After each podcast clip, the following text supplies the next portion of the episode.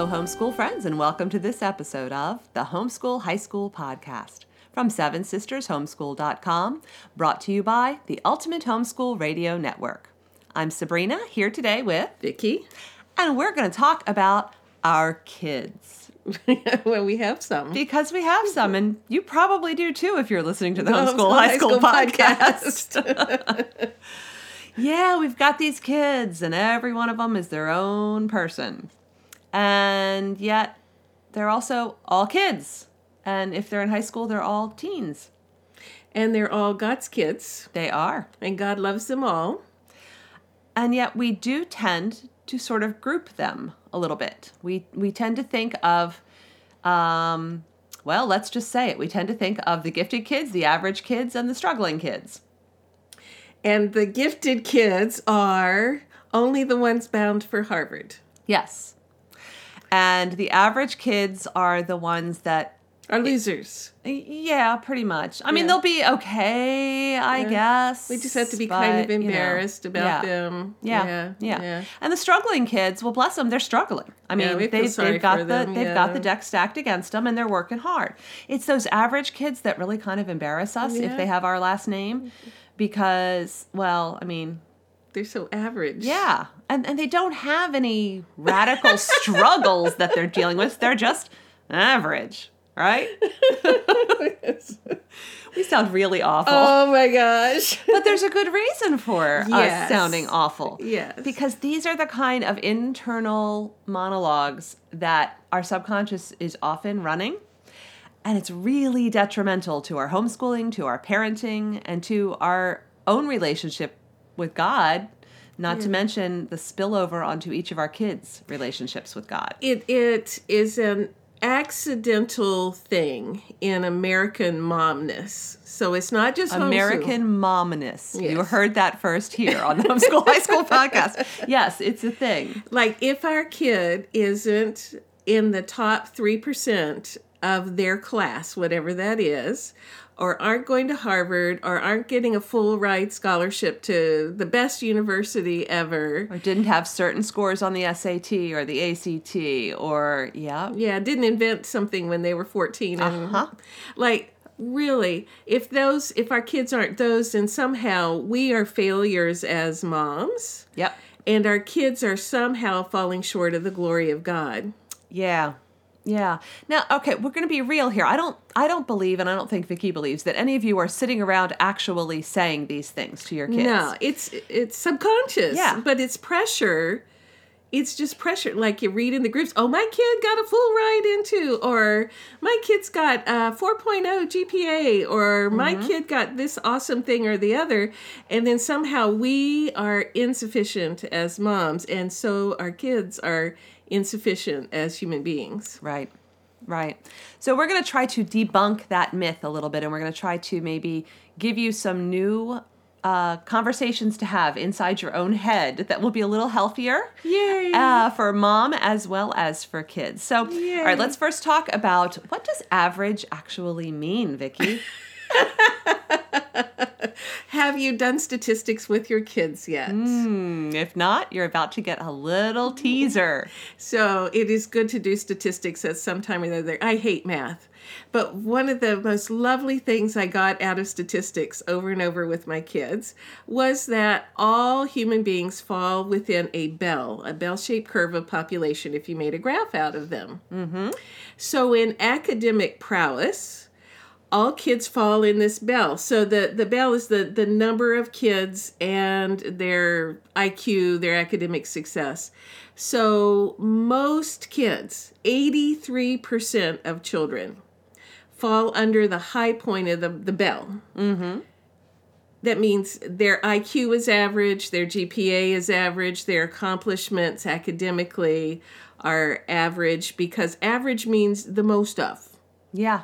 Most. That's average is just you know that the fifty percent of the population falls right around you know above and below that number. Eighty three percent are under that bell. So eighty three percent of kids are average.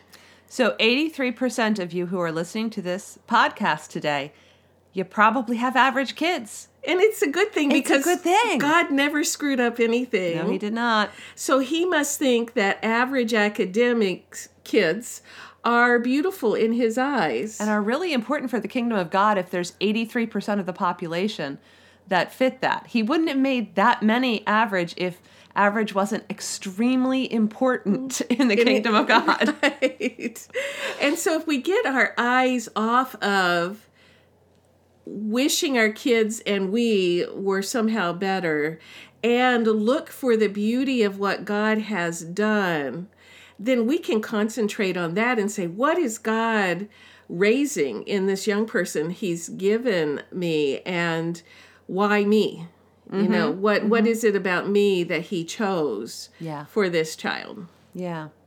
So, um, a nice little parallel situation to think about that will maybe help you um, recognize your own subtle biases against averageness and embrace the beauty of averageness.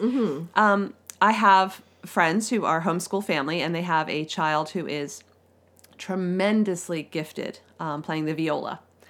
And is playing way above her age group in all kinds of places. And uh, you know offers to travel europe and this sort of thing and while she's still quite young.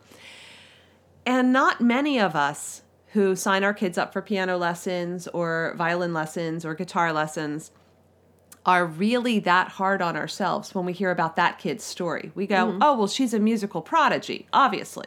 Mm-hmm. And there aren't very many of those in the world, and that's so cool. Mm-hmm. But, you know, most kids study music for it to be a fun thing, an enriching thing, and most of them don't even think about pursuing it professionally, much less are they sought out by professional musicians at a young age to play with them, you know? So we don't compare ourselves in those ways. Um, we have a, a student that actually we've interviewed here on the podcast, uh, Jake Johnson, who got um, who is a homeschooler who is an amazing swimmer, and he got a um, scholarship to swim for Harvard.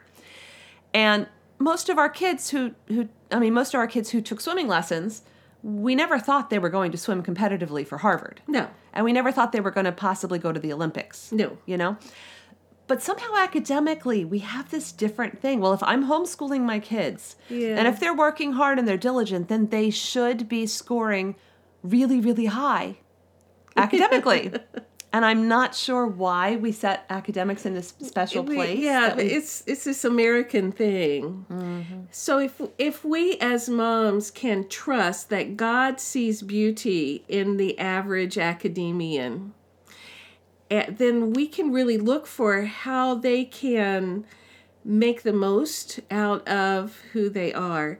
And I always tell moms when they're stressing about this that God makes all kids gifted. say that again God makes all kids gifted.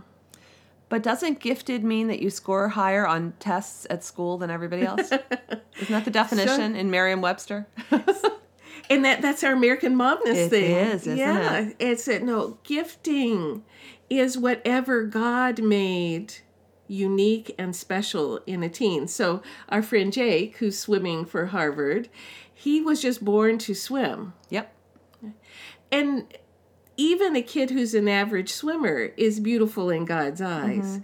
That maybe their gift is being kind right. Maybe their gift is is being exceptionally good at holding doors open for people going into the wawa instead of dropping it in their face. Mm-hmm. You know maybe they are exceptionally good at being detail oriented mm. and you know they they can work on stuff and fix it.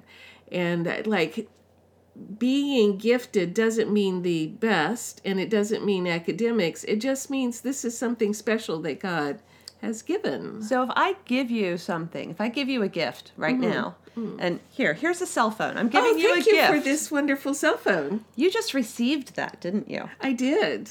And it's very special Well, I'm glad you like it. even though it's very average and sort of old It is average and very old, but kind of like mine yeah. So giftings, uh, we're we're looking at what God's given to each of our kids. They simply received it. It's not something that they earned or made themselves. Now they have a responsibility to steward those giftings. Right. So if your kid is gifted with kindness, then they need to be looking for ways to grow and mature in ways to show kindness, um, to also model it and encourage others to become more kind. Um, they, they should always be growing in those things, Yeah. just like the the uh, viola player needs to practice every day. Right. She needs to continue to to grow her gift. Right. But the fact is, it's something that they received. And so we're actually talking about what God has done in each Mm-hmm. Of our kids, not what our kid is doing. Absolutely. And, you know, we can help them steward, but first we have to help them appreciate it. Mm. To look for, like, there are things in me that are a blessing to the kingdom of God.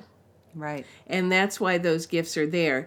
Not to make you a millionaire, not to make you the best out and be famous. Like, it's not about you Right. And it's not about it's not about our kids it's not about us as moms we're we are all here to advance the kingdom of god and when they look for ways to to steward that then we can capture it on the transcript Oh, so this matters for homeschooling too. It's not just good parenting, it's good homeschool parenting. Because if nothing How can these things be captured on a transcript? yeah like if their gift is being kind then we work on you know we read books about kind people so we help that to grow Right. we practice social skills so that they get more attuned just like the viola player you know learning from experts and learning new skills and then we can capture it under life skills as an elective Nice. Yeah. We can have some um, service on the transcript because we can make sure that they are then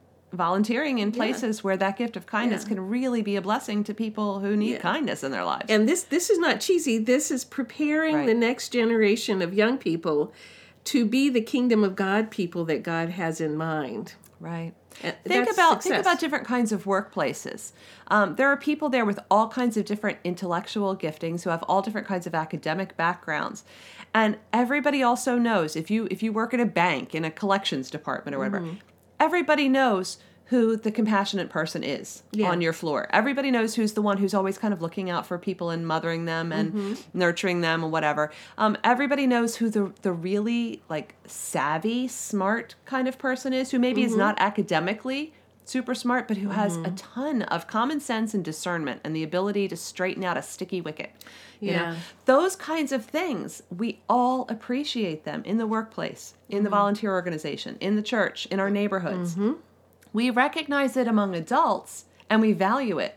But when we look at our teens, we often miss it altogether. And even if we notice it, we think it has very little value. But it kind of makes the world go round. makes the world go round and that's that's kingdom of god so it has value. Yeah, we- anyway if we can help moms feel happy and thankful about the child that they were given mm-hmm. and that their academically average kid is awesome in god's eyes. Absolutely. and then they can be awesome in our eyes. And then we can look for those the the gifts that god put there Right. And your teen is not going to figure this out without your help, mom. yeah That we, we all can remember enough of our own teen years. Even the most confident teenager is in a, an identity crisis of some sort all the time because they are so close to becoming an adult, whatever that means, and it feels so intimidating. Mm-hmm. And for them to look in the mirror on their own and to say, you know, I believe that God gifted me in these areas. Isn't that cool? I'm excited to see what He's going to do for the kingdom through my life. That that's just the maturity is just not They there. can't. They they're supposed to doubt us. themselves. Yes. They need us to help them Yeah. recognize and appreciate those things that God has gifted them with. Awesome. All right. So there you go. That was our little uh, average offering to you this morning because we don't have any particular. We're just average moms. We're just uh, we're just like you, only, Only older. older. yep. So we hope that that was an encouragement, and we hope that it's going to be a really practical thing that you make a decision, that you say, okay, I want to see my kid the way God sees them, and so God, I'm asking you to change the mm. way I see my kid, to to let my eyes recognize those things in my average kid, those things that are not average, those things that are gifts from you. help me to see them, and then to call them out and to help my kids see them too. Praise Good God. stuff. All right. Yeah. So be blessed. Have a wonderful week, and we will see you next time on the Homeschool High School Podcast from Seven Sisters Homeschool.com, brought to you by the Ultimate Homeschool Radio Network.